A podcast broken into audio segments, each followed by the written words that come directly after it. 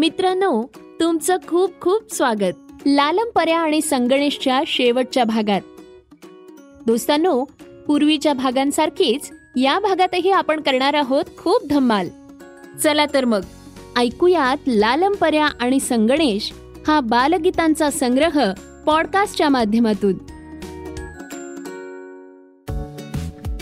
बरं का दोस्तांनो आज बंडूच्या शाळेत त्यानं खोडी केली म्हणून त्याला सरांनी त्याच्या बाकड्यावर उभा केला आणि आपली जीभ बाहेर काढायला सांगितली.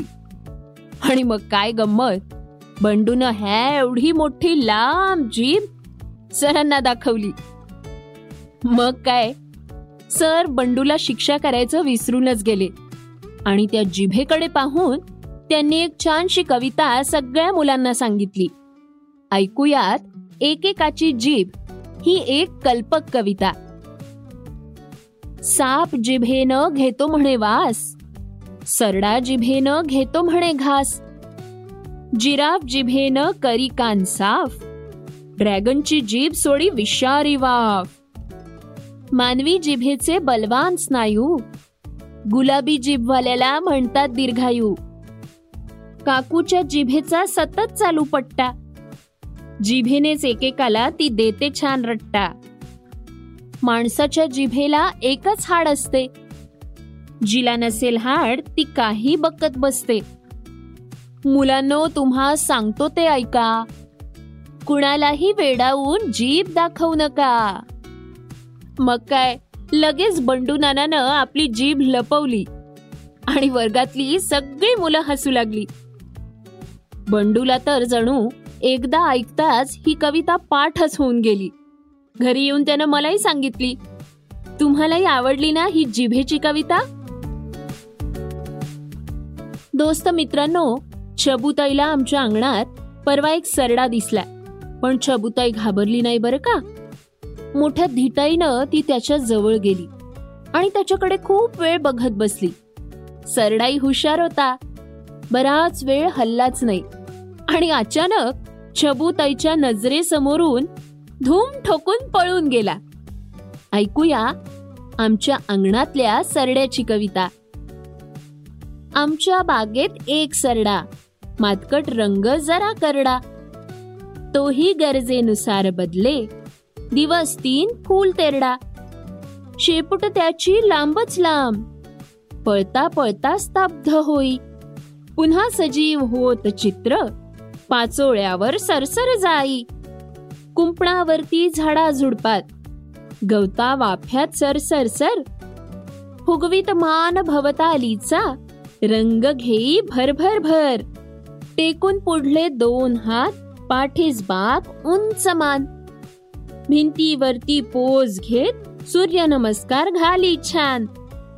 डायनोसुसर पालुताई यांच्या जातकुळीचा दिसे. सरडे दादा काय म्हणताय? असे विचारताच चक्क हसे. दोस्तानो परवा मी छबुताईला विचारलं तुला ही शाळेतली गणित मराठीच्या पुस्तकातलं व्याकरण हे सगळं येतं का ग? छबुताई मोठ्या तोऱ्यात म्हणाली ताई मला सगळं येतं पण आधी तू माझ्या प्रश्नांची उत्तरं दे. जे मला येत नाही ते तुला येईल का? मग मी विचारातच पडले शबुताईनं आपले सगळे प्रश्न एका कवितेत मांडून दाखवले. ऐकूया येईल का मज? ही कविता. येईल का मज वारा होऊन झाडा फांद्यांमधून फिरता? जादूने अदृश्य होऊन दहा दिशांमधून भिरभिरता? येईल का मज नभांगणातून चमचम तारा होऊन बसता? लुकलुक खाली बघत मजेने मिचकावून या डोळे हसता? येईल का मज झाड होऊनी पावस वाऱ्यावरती झुलता? मणी मोत्यांचा बहर लेऊनी रंगबिरंगी फुलात फुलता. अंतरिक्ष यात्री होऊन या येईल का यानातून उडता? सागर तळीची गंमत बघण्या पाणबुडी मग होऊन बुडता. येईल का मज परीक्षेविना पुढच्या वर्गामध्ये जाता? वर्गातील सगळ्यांचा नंबर पहिला आला असेच म्हणता. दोस्तांनो खरंच. चबुताईचे सगळे प्रश्न ऐकून मलाच असं वाटायला लागलं. की खरंच मला ही सगळी मजा करता येईल का? खरंच वर्गात सगळ्यांचा नंबर पहिला येऊ शकतो? कुणाच ठाऊ दोस्तांनो परवा छबुताई म्हणते कशी ताई ताई मला की नाही फुलपाखरू व्हावंसं वाटतं. असं वाटतं फुलांवर उडून बसावं. त्यांच्याशी गप्पा माराव्यात. म्हटलं ए वेडाबाई हे काय भलतच? तर म्हणते कशी भलतच नाही काही. ऐक माझी फुलपाखरू व्हावे ही कविता. फुलपाखरू कधी मलाही वाटे व्हावेसे. पान फुले अन झाडांमध्ये मुक्त फिरावेसे. पिवळे पिवळे फुलपाखरू रोज एक मज भेटे. फुल लिलीचे उडे बागडे असेच मजला वाटे. अधुनी मधुनी भेटे मजला फूल पाखरू काळे. रेशीम पंखावरी निळ्या ठिपक्यांचे गाणे जुळे. लाल तपकिरी फूल पाखरू मागे दिसले मला. झळझळणारा रत्न जडितसा चापच मज वाटला. शुभ्र पांढरे फूल पाखरू एकदाच पाहिले. इतके सुंदर गोजिरवाणे पाहतच मी राहिले. फूल पाखरू फडफड फडफड इथे तिथे चाले. क्षणात टेके फुलावरी बघ फडफड पुन्हा आवडाले कधी वाटते फूल पाखरू फुलापासूनी बनते? अंडे अळी कोशांना कुणीसे पंख फुलाचे विणते? अय्या खरंच की. अंडे अळी कोशांना तरी कुठे पंख असतात? पण या फुलपाखराचे सुंदर रंगीबेरंगी पंख कुठून बरे येतात? अय्या ही गंमत तर फक्त छबुताईच सांगू शकते. दोस्तानो बंडू दादा आणि बिट्टू दिवस रात्र खेळत बागडत असतात. त्यांच्या गमती जमती बघून तर मला नवलच वाटत. आहो दोघांनाही पत्ते येत नाहीत तरी पत्ते खेळत असतात. बिट्टूला तर सापशिडी अजिबात कळत नाही. तरी तिला आपल्या दादाशी सापशिडी खेळताना खूप मज्जा येते. आणि शाळेत सुद्धा ही दोघं सोबतच असतात बरं का? मग मी बंडूलाच विचारलं काय रे बंडू? काय तुमच्या या गमती जमती आम्हालाही सांग की. ऐकूया बंडू नानाची मज्जा आली ही छानशी कविता.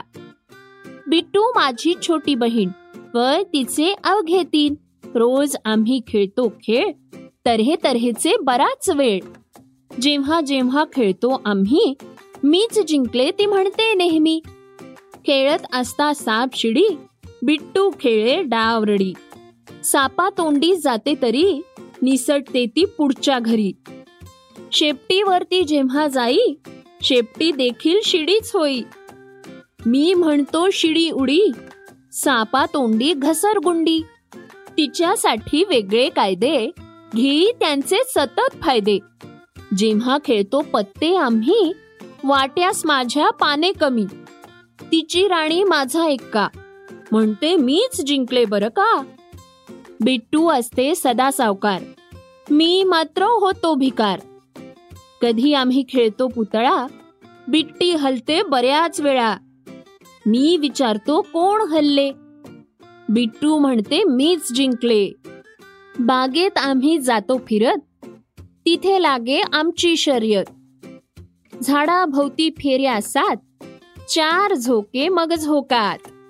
एकदा घसर गुंडीवर मग प्रथम कोण बाकावर? अर्थात पुढेच माझे तट्टू. घसर गुंडीस भीते बिट्टू. मीच प्रथम बाकावर बिट्टू म्हणते मदत कर. घसरगुंडी मी चढून जातो. बिट्टुडे आमचा घसरत येतो. मी म्हणतो शर्यत जिंकली. बिट्टू म्हणते मज्जा आली. बिट्टू माझी छोटी बहीण वय तिचे वर्षे तीन. बरं का दोस्त मित्रांनो तुम्हीही आपल्या लहान भावंडांबरोबर अशीच मजा करता ना आवडल्यात ना तुम्हाला या सगळ्या कविता?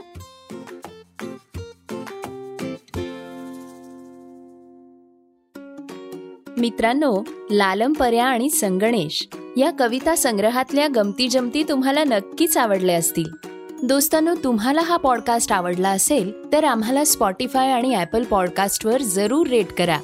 या पॉडकास्टमधील सगळ्या कविता दिलीप राज प्रकाशनच्या लालम पर्या आणि संगणेश या पुस्तकावर आधारल्या असून त्याच्या कवयित्री सौ शोभा बडवे आहेत.